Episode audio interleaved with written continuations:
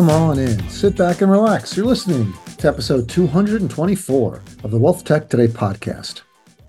I'm your host, Craig Iskowitz, founder of Ezra Group Consulting, and this podcast features interviews, news, and analysis on the trends and best practices all around wealth management technology. My guest for this episode is Colin Falls, founder and CEO of GeoWealth. Now, Colin has been at GeoWealth for over 11 years before that, he was at a Midwestern uh, RIA for two years. And before that, and right after graduating from Notre Dame, he played professional basketball in Europe for about a year and a half in Czechoslovakia and Italy. Got to give him credit for that. It wasn't the NBA, but still, you're playing pro ball somewhere, you're playing pro ball. Uh, Got to give him credit. Um, Shakti changed careers. Why would you leave basketball for the RIA wealth management business? I don't know, but we're happy he did. Otherwise, we wouldn't have uh, GeoWealth around. So we covered a lot of ground in this episode. We talked about their recent press release. I'm not going to spill the beans. You'll hear it from him. Um, we talked about their support for unified managed accounts and how they built their technology from scratch there. We talked about alternative investment support, and we talked about new account opening. Lots of good stuff. But before we get started, let's talk about tech stacks. Now, at Ezra Group, we've seen tech stacks of hundreds of RIAs. And let me tell you, most of them are loaded down with tech debt. So you shouldn't feel too bad about yours. But let's face it, tech debt is like a giant anchor holding back your business growth. If you want to free your firm for exponential growth, you should run, not walk, to our website, ezragroup.com, and fill out the contact us form. Our experienced team can evaluate your current tech ecosystem, deliver targeted recommendations, optimize your existing systems and operations, or run an RFP and help you implement new software to take your firm to the next level. You can take advantage of our free consultation offer by going to EzraGroup.com. Housekeeping items that we always do before the interview. Uh, please subscribe to the show wherever you listen to podcasts so you don't miss an episode. Check out investinothers.org. That's the Invest in Others Charitable Foundation. They do a lot of good work in our industry, raising money to donate to charities that are uh, either run by or helped by financial advisors. And I'm excited to introduce our next guest. It is founder and CEO of GeoWealth, Colin Falls. Colin, welcome to the program. Hey, Craig. It's great to be with you. I've been uh, looking forward to being on for a while now. I'm glad we're able to make this happen. You know, Colin, we're all busy. I'm glad you can make time for us. We get you in our schedule here in the new year. uh, still, still in the new year. We're still uh, cranking here. We're, you know, there's a lot going on. Uh, and are you calling in from? Looks like your Chicago office. I am calling in from our Chicago headquarters. Um, you know, we have about a little over 100 people now across the company. Uh, headquarters in Chicago, where we have the majority of the management and the operations and servicing, and then we have an engineering hub over in Europe, and then you know, a number of people scattered across the country, which is just kind of the new normal with the virtual work world.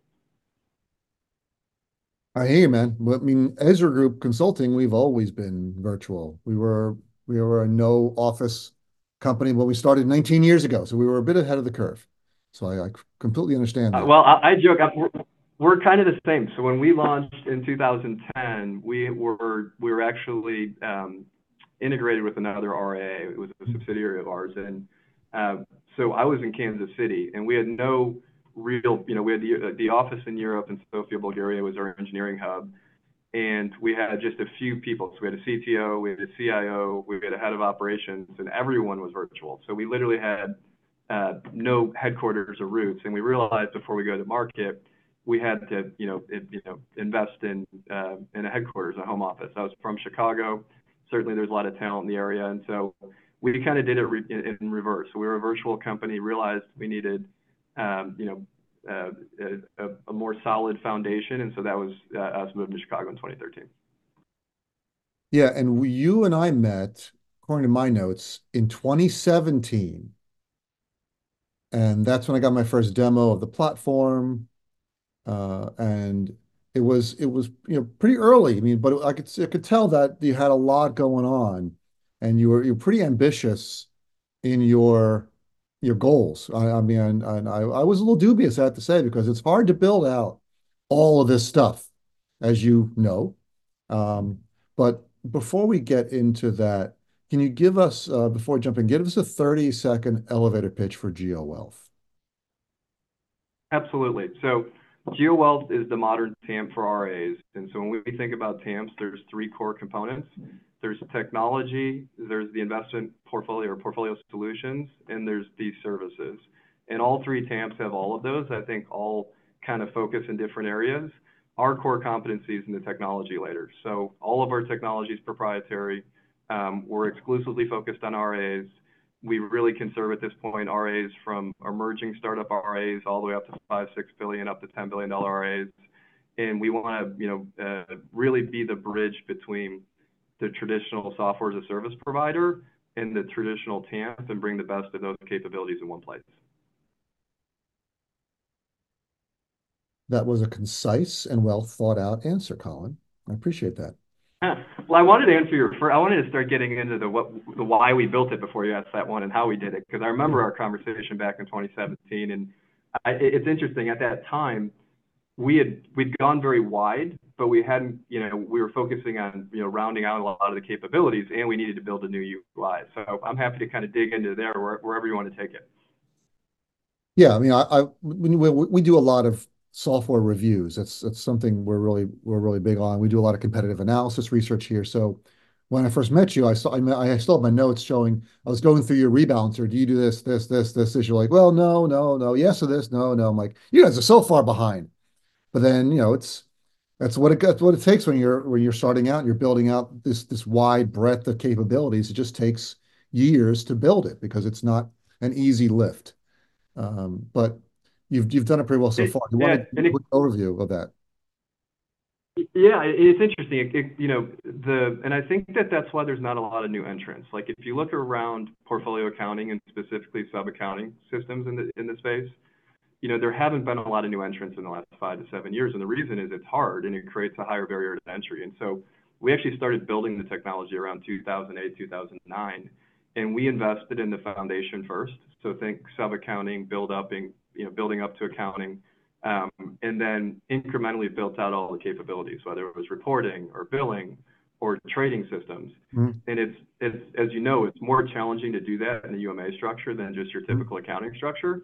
And so a lot of like, the advisor-facing features were really built more in like, the last six or seven years, where the first six and seven years were based on the foundation and the plumbing. So I think when we talked really at that inflection point when we were going to market, we had a lot of the foundation built, but building out you know, additional features on our rebalancing or our OMS or our proposal um, still needed work. And so you know, I view it as um, a a real competitive advantage for us that we have built it all from the ground. We understand you know, every element of how the technology works and functionally, even even the operations side. You know, when I started in 2010, I was literally doing the reconciliation. I was doing the billing, reporting, and trading. So understanding at our level, and Jack Hanna, who's the president as well, how the sausage is made, I think it really helps inform how to build the product.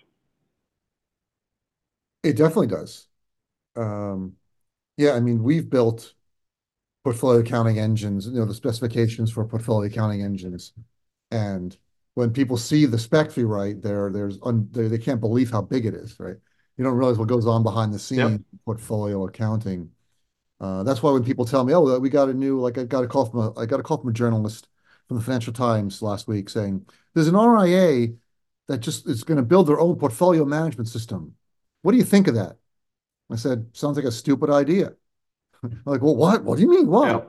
Because there's so many of them out there, it's, and it's so hard to do, and it's not your core competency. But for you guys, you built it. You decided it was going to be your core competency. Yeah. And we were fortunate. You know, we're backed by a family office, so we had patient capital. I think oftentimes, you know, whether it's private equity or venture, I think depending on what stage or you know, how you get into it, you know, we always had the vision that there was going to be an extended R&D period to deliver, you know, to build the breadth of the solution we wanted. And I think, like you, you know, anytime I hear a new portfolio accounting entrant or even like sub-accounting entrant into the market, you're skeptical just because you know how hard it is. And are they doing transaction-based accounting? And so there's mm-hmm. nuances on all this. And uh, as you know, there's so much noise in our space. It's it's the hardest thing to do is matrix out the capabilities based on providers because everyone represents that they have everything.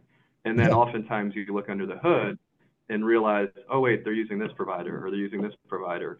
Um, and so you just got you got to cut through that. But I But I also think as this has evolved, as the tech side of this, and you know this better than me, has become more mature, there's been consolidation, and there's, you know, I don't want to say a dozen firms, maybe two dozen firms that stand out with portfolio accounting and TAMP capabilities. They're differentiated in their own. And I I think there'll be more consolidation, and the best you know, the best software companies are going to be the survivors here.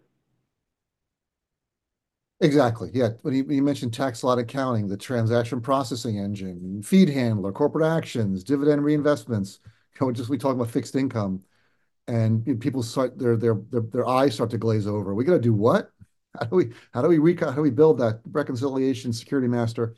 Yeah. So it's it's I was definitely impressed that you guys got through all of that and built a stable platform because there is a lot of noise, and there's a lot of there's, there's so many out there. I mean, I wrote an article five years ago, already six years ago, called "50 Portfolio Management Platforms Can't All Survive." And more keep coming out. Yep.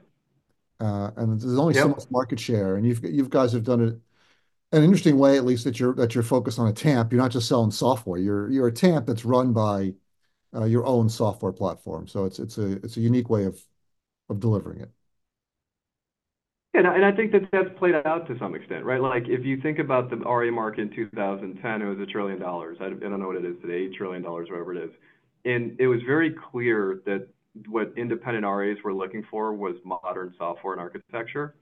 And I think coming out of 2010, again, when we were getting involved, everything was going from desktop to cloud. But those were still you know, more immature companies on the software side. Now, a lot of them have scaled up, and they have trillions on the platform now.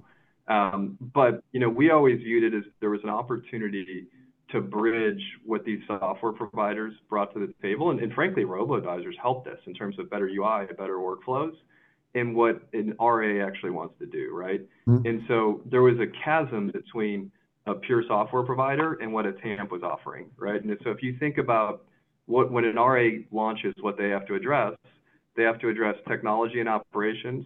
They have to address investment solutions, and they have to invest financial planning. Most RAs did not get in the business to be in operations and technology. Hmm. And I think that part of the challenge is, and there's a lot of great softwares out there, unless you're a scaled $5-$10 billion plus firm, the the argument to do that yourself and use a software and operate it and invest in the operations and the redundancies, I think is challenged. And I think that the the, the TAMPs that were in the market weren't giving enough flexibility on the investment side um, that the RAs just wouldn't use TAMPs, right? So it was almost like a fork in the road of, you know, "Are you an RA? You're going to outsource." Are you, or, "I'm sorry, you're going to use a software provider. If you're a broker-dealer, you're going to use a TAMP." And our view is always like, "Why don't we bring them together? Why don't you have self-service technology plus the outsourcing, you know, the efficiencies and automation and scale that comes with outsourcing? And can you bring it together?" And I do think that there's tailwinds behind it, right? You've seen TAMPs acquire software providers, software providers acquire TAMPs. I think when it's all said and done, most of them are going to be able to offer software and services with them.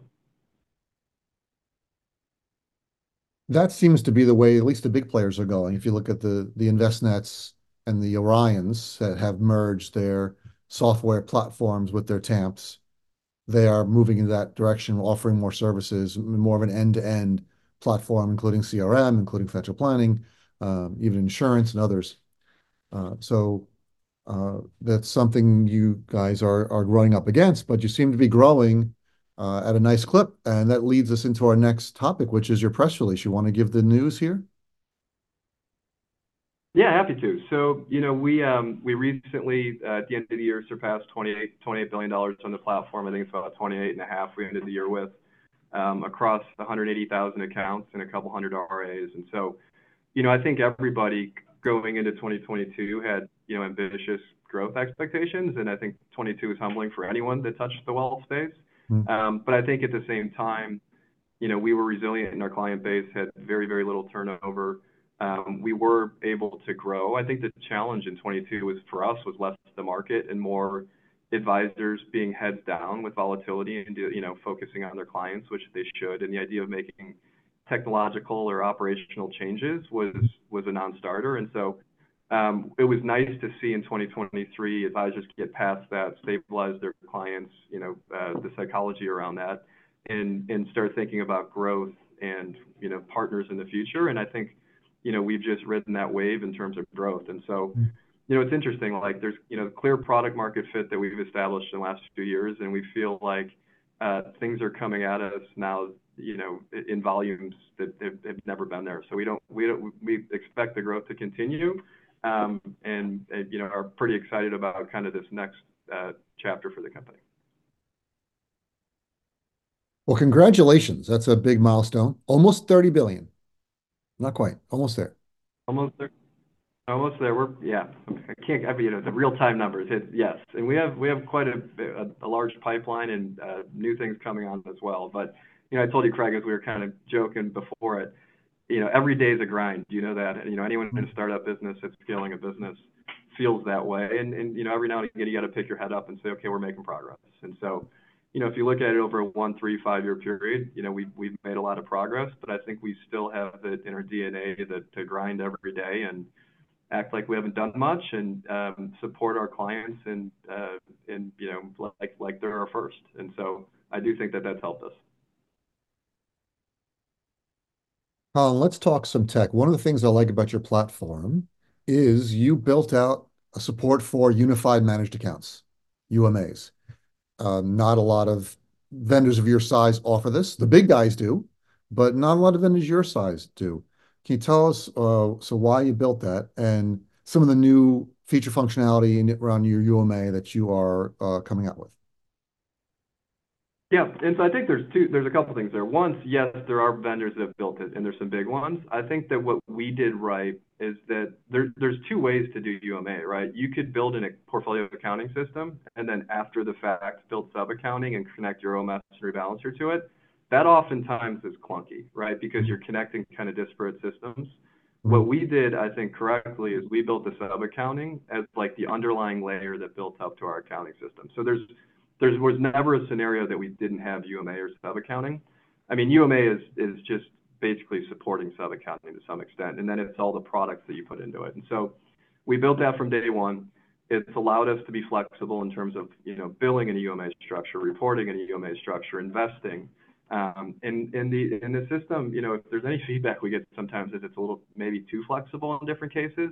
We're not rigid in that you have to go into a UMA program and it's like set. It's really building up from the sub-accounting structure. So you could have models of models. You could have UMA. You could have an assortment of just portfolios and carved-out positions or uh, cash on the sidelines. And so it's it's created tremendous flexibility for us. And I think that you know, the next wave of innovation on that are what are the product types, the new investment solutions that we could bring into that that you know, have traditionally been fund, you know, 40 Act funds and individual securities. And so we're um, getting closer to launching where you could have direct indexing in a UMA. You could have fixed income in a UMA, structured notes, uh, semi-liquid alts. And so we think that that that's where the world's going is when we think about personalization. Um, a lot of personalization is we think if we thought about like the direct indexing platforms, they're all built on traditionally single uh, portfolio account structures. Mm-hmm. And we think that there may need to be more flexibility in the future to get the benefit um, of personalization inside of UMA. So we think that's kind of the new frontier, and we're very focused on it. I would love to see those things. That's a lot of, I mean, that's a lot of interesting functionality, um, security types, program types inside of a UMA. Now, fixed income we've seen. We have seen some other firms launch direct indexing. I mean, direct indexing is really just like an SMA. Like an SMA manager can run a direct index inside of a UMA, no problem. Is there something special you're doing with your direct indexing in a UMA that's going to be different than just if the SMA manager was running 500 stocks in his in his SMA? The difference is that you're you're going to, so if you think about that, right, what does that require the advisor to do? It requires them to likely go dual contract directly with that sub-advisor. Mm-hmm. And I think that's the problem with direct indexing and and really just SMAs in general in in a world where everything's coming to integration and platforms.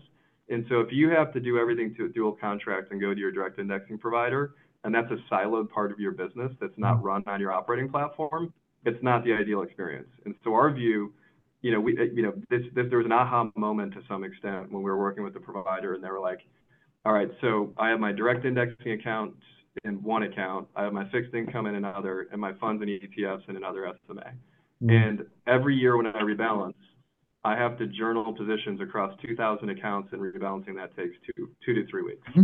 And so I just, I think we're moving to a world where Uh, just in the way UMA has benefited you know equity SMAs and funds and ETFs, it's going to have that same benefit across uh, some of the newer investment solutions that have come to market. We'd certainly like to see that. So what you're saying is there'd be some sort of direct indexing functionality on the GeoWealth side that would allow you to do the trading. So it would be just one contract with you. Uh, As you could say, "I want a direct index on the S&P 500. My client doesn't want to buy any military stocks, so take them out." And you would just handle that. Yeah, not necessarily. So the manager would still, the DI platform would still trade that sleeve.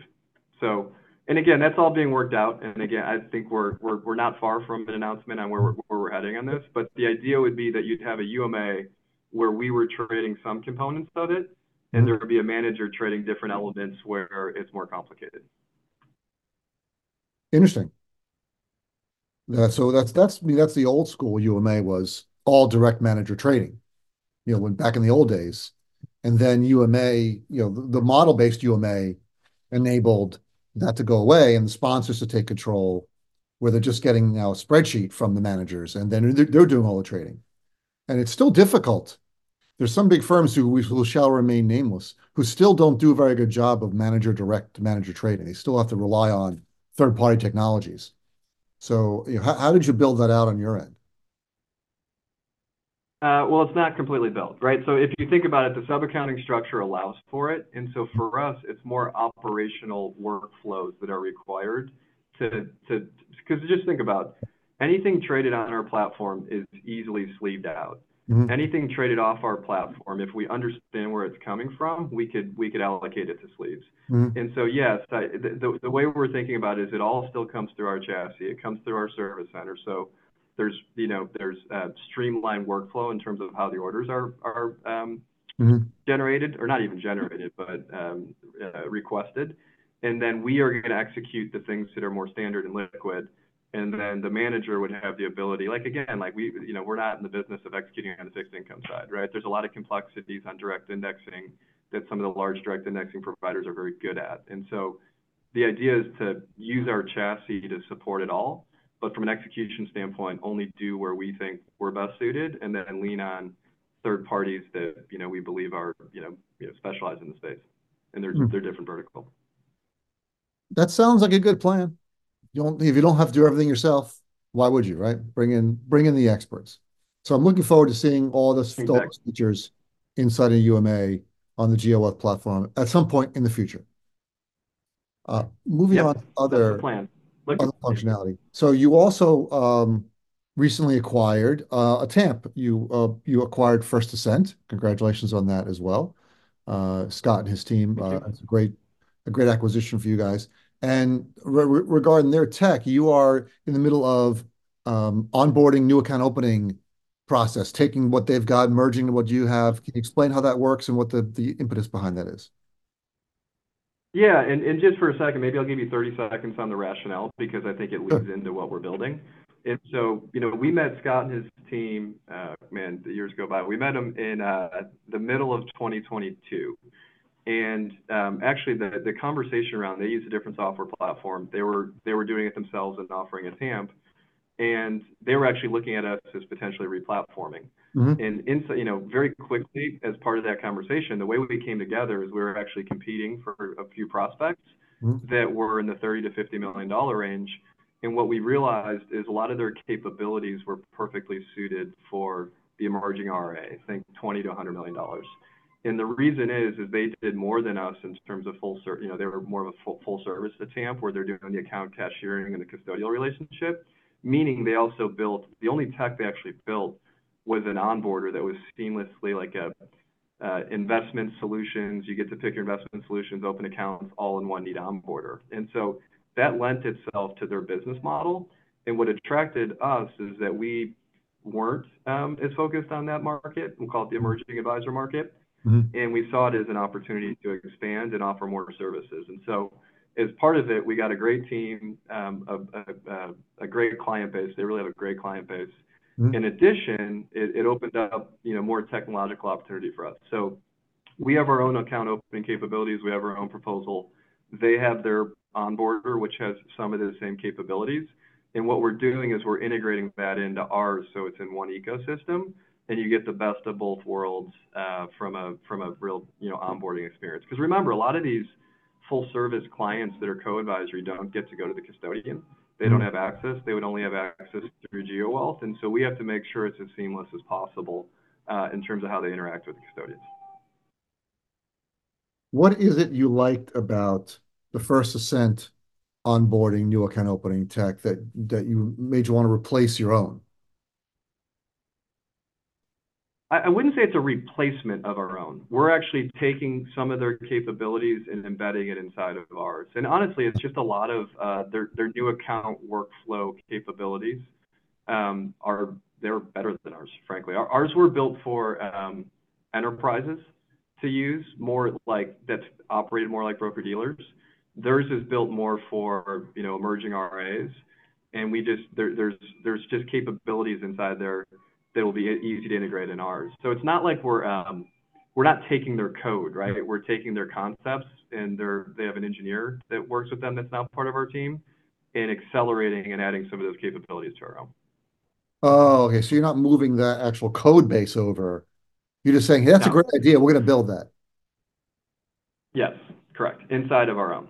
Uh, and we can do it very quickly. Because and again, ours is really solid, but this is just there's uh, nuances to it, which Uh, I'd have to bring on the product side of the rationale of exactly what capabilities, but there's there's definitely expanded functionality that we didn't have. Yeah. So that's really just taking their ideas and and rebuilding it, saying, "Hey, we liked how you did your onboarding. We like the process. Yep. We're going to build that. That's correct. We're going to improve ours uh, by building the way you built it." It's more like intellectual property. It is. And the person that built it, right, is on our team now too. So mm-hmm. um, that's how you know, it was one of those dot .NET Java. I don't know how this is going to work. They they built it on .NET. We're on Java. So ah. um, it just made it made it, it made sense to build in our system, right? It's just like you know to take a fresh look at it, build it in our UI/UX, and um, that's the plan. Well, coming from a former from a comp sci major, former programmer, when I hear C# sharp and uh, or .NET and Java trying to work together, my my the back of my neck, the hairs go up. Well, you have more experience than me, Craig. I I act like I know what I'm talking about in technology. I've never written a line of code in my life, but I've gotten close enough. To, you know, it, it's interesting. I think there's there's developers and engineers, and there's the business people. And I think that I I know where to stay in my lane. So I, I try and give input based on the experiences we've had, but I'll get over my head very quickly on the on the technology side. Yeah. I mean, yeah, you don't have to know, right? Exactly. Exactly. Yeah. So you you you need to know the basics, and that's important. I mean, I've been around so long. I was there when C# Sharp was released, like in 2001 or something, like 2002. I don't know. That's when C# Sharp first came out. Um, So that's when I was. I was a sophomore. I was a sophomore in high school. Yeah. Exactly. Right. Yeah. You see? But he still, still that stuff still works. And Java is even older, right? I mean, so it's uh, the the um, age of a programming language doesn't relate to its um, um, viability and how whether you should use it or not, right? I mean, I think the Java was created by Sun Microsystems in the 90s, right? Like 94 or something. So it's even older than C#.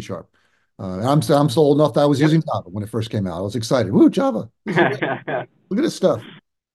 Uh, anyway, we can reminisce all day. Uh, but um, got a couple more minutes. Let's talk um, about some of the other cool things you guys are doing. Alternatives, integrations with iCapital. We love talking about integrations. Can you talk a little bit about that and what that involves and how you did it? Yeah. I think that it um, aligns with the theme of you know, historically, we've served a more mass affluent end client base. And as we add capabilities to go upstream for high net worth and ultra high net worth investors, there's a different set of reporting requirements that come with that, right? And so we've overhauled our reporting engine and kind of our reporting suite in the last couple of years. And as part of it, um, you know, again, with more fixed income accounts, we're going deeper on fixed income reporting and uh, all the nuances there in fixed income. Uh, likewise with alts, right? And so there's two parts to the alts, right? There's building the report, which is actually kind of the easier part, where you, you're having things like committed capital and you know MOIC, like that are just very alternative driven in terms of metrics and reporting. The harder part is actually the data connectivity, and so you know, we've we've recently integrated with iCapital, who's you know the kind of the leader in the space in terms of access. And so um, our view is complement what we're doing in terms of capabilities we're building for the upstream uh, end client. We have to um, you know you know improve or expand our capabilities on the reporting side to align with what their expectations will be when using those services. it's something we're seeing more and more firms doing, and then the alt space is exploding with new vendors. I mean, iCapital is one of the leaders. There's a lot of other players, you know, vying sure. for them. Yep. Like Ace is, is also up there, and you know, every yep. uh, large vendor's got some connectivity to alts, and there's lots of smaller ones coming out. So, you know, when you did the data connectivity, was that difficult to do? What was what was involved in that? It was relatively straightforward. Um, not not much different. Like in the way I view it is just like we're going to support every RA custodian, we're going to need to support the alt you know the alt platforms, and we really just treat them as a custodian from a data vendor standpoint. So um, uh, similar to that, I would say the differences are there's like unique uniqueness in terms of the fields they send you because of the alt specific reporting. Um, but but it, it was a, a similar process. So we feel like you know, we could we can expand with the the industry in terms of where you know client assets are to make sure that everything's in one place or is all aggregated in one place.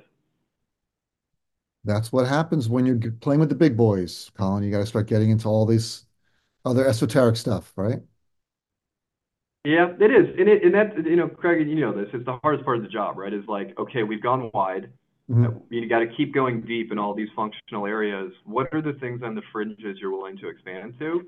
like we're not going to do financial planning, right? We're not going to do CRM. Like it's it's going to be you know the portfolio management system and everything that comes along with that. And so um, we need to be focused on that. And then you know as we grow, we've been able to expand resources too, right? So you know we have I think north of 40 engineers now, close to 50, you know, with, with our product team, we have 50 people dedicated to the product. We're, you know, planning to continue to expand that. So it's a, we're in a different stage than having, you know, seven or eight engineers like last time we talked to you in 2017 or oh, the yeah. first time we talked to you. So first time, yeah. we're able to, we're able to tackle more, but then yeah, there's more maintenance and everything. So you know how it goes on a software company, but I feel like we're positioned and we have the right people to execute against it.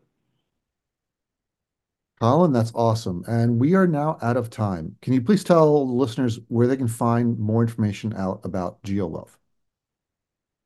Absolutely. So uh, geowealth.com is, is the best place, and there's um, interactive things on the website where you could request a demo or introductions, um, and we're all over it. So we'll, be right on top of it. Feel free to visit our website uh, or call our land, you know, our, our home landline number at 312-219-9160. Uh, we love RAs, so feel free to, to give us a call or, or look us up on, on our, our website. Excellent. Colin, thanks for being here. Thanks, Craig. Always a pleasure. I'm looking forward to coming back at some point talk about all the things we just discussed.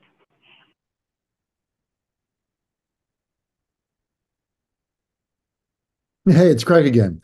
Here are my top three takeaways from this episode.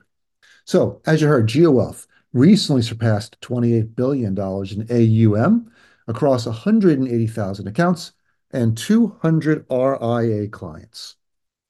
Number two, uh, unified managed accounts they built their UMA capabilities, technology from the ground up, which is not easy to do. It's not trivial, uh, focusing on flexibility.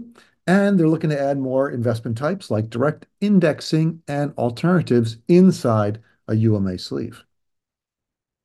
They recently acquired First Ascent TAMP, and they liked their onboarding uh, concepts so much that they're building Uh, similar capabilities into their own new account opening technology. And here's a fourth takeaway, a bonus. They've integrated with iCapital for alternative investment data. And that's it.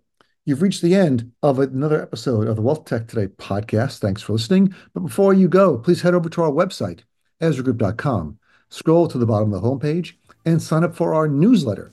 Once a month, you'll receive an email chock full of wealth management goodness, news, updates, information. You will not be disappointed. Thanks again for listening, and talk to you all again next time.